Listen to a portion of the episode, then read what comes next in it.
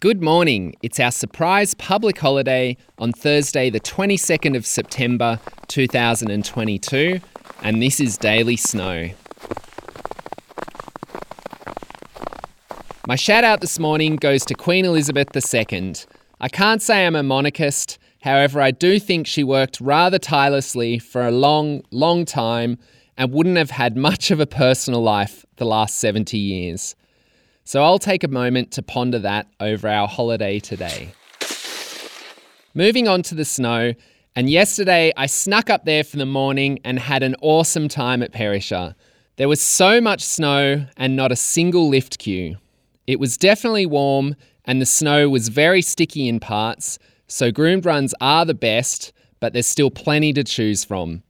It also didn't rain whilst I was there, and in fact, the predicted rain has still virtually held off.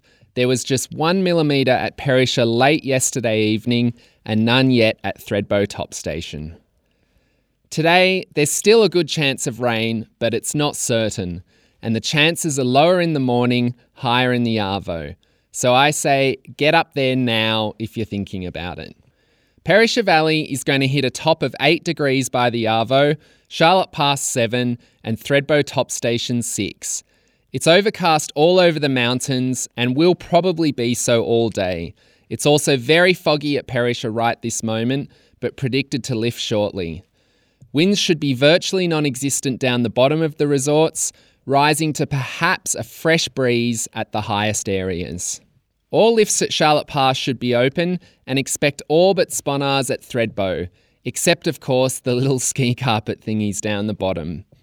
Over at Perisher, it's a bit of a bummer that the interceptor chair is closed, as is the entirety of Smiggins, but otherwise there's nothing that's going to stop you getting all over the other three resort areas.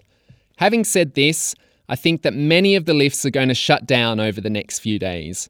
Maybe not until after the weekend, but now is definitely the time to get your last long runs in for the 2022 season. I do hope you get up there today and by the way, if you're driving, the roads are all open. Thanks for listening. If you like what you hear, please subscribe. I'll be giving updates right through to the end of this season and perhaps a few eps here and there after that before I go daily again for the 2023 season. If you love, or at least like very much what you've heard, please leave a review and tell a few friends. I really appreciate it. Thanks again. I'm Anthony Garvin. It's Thursday, 22nd of September, and this has been Daily Snow.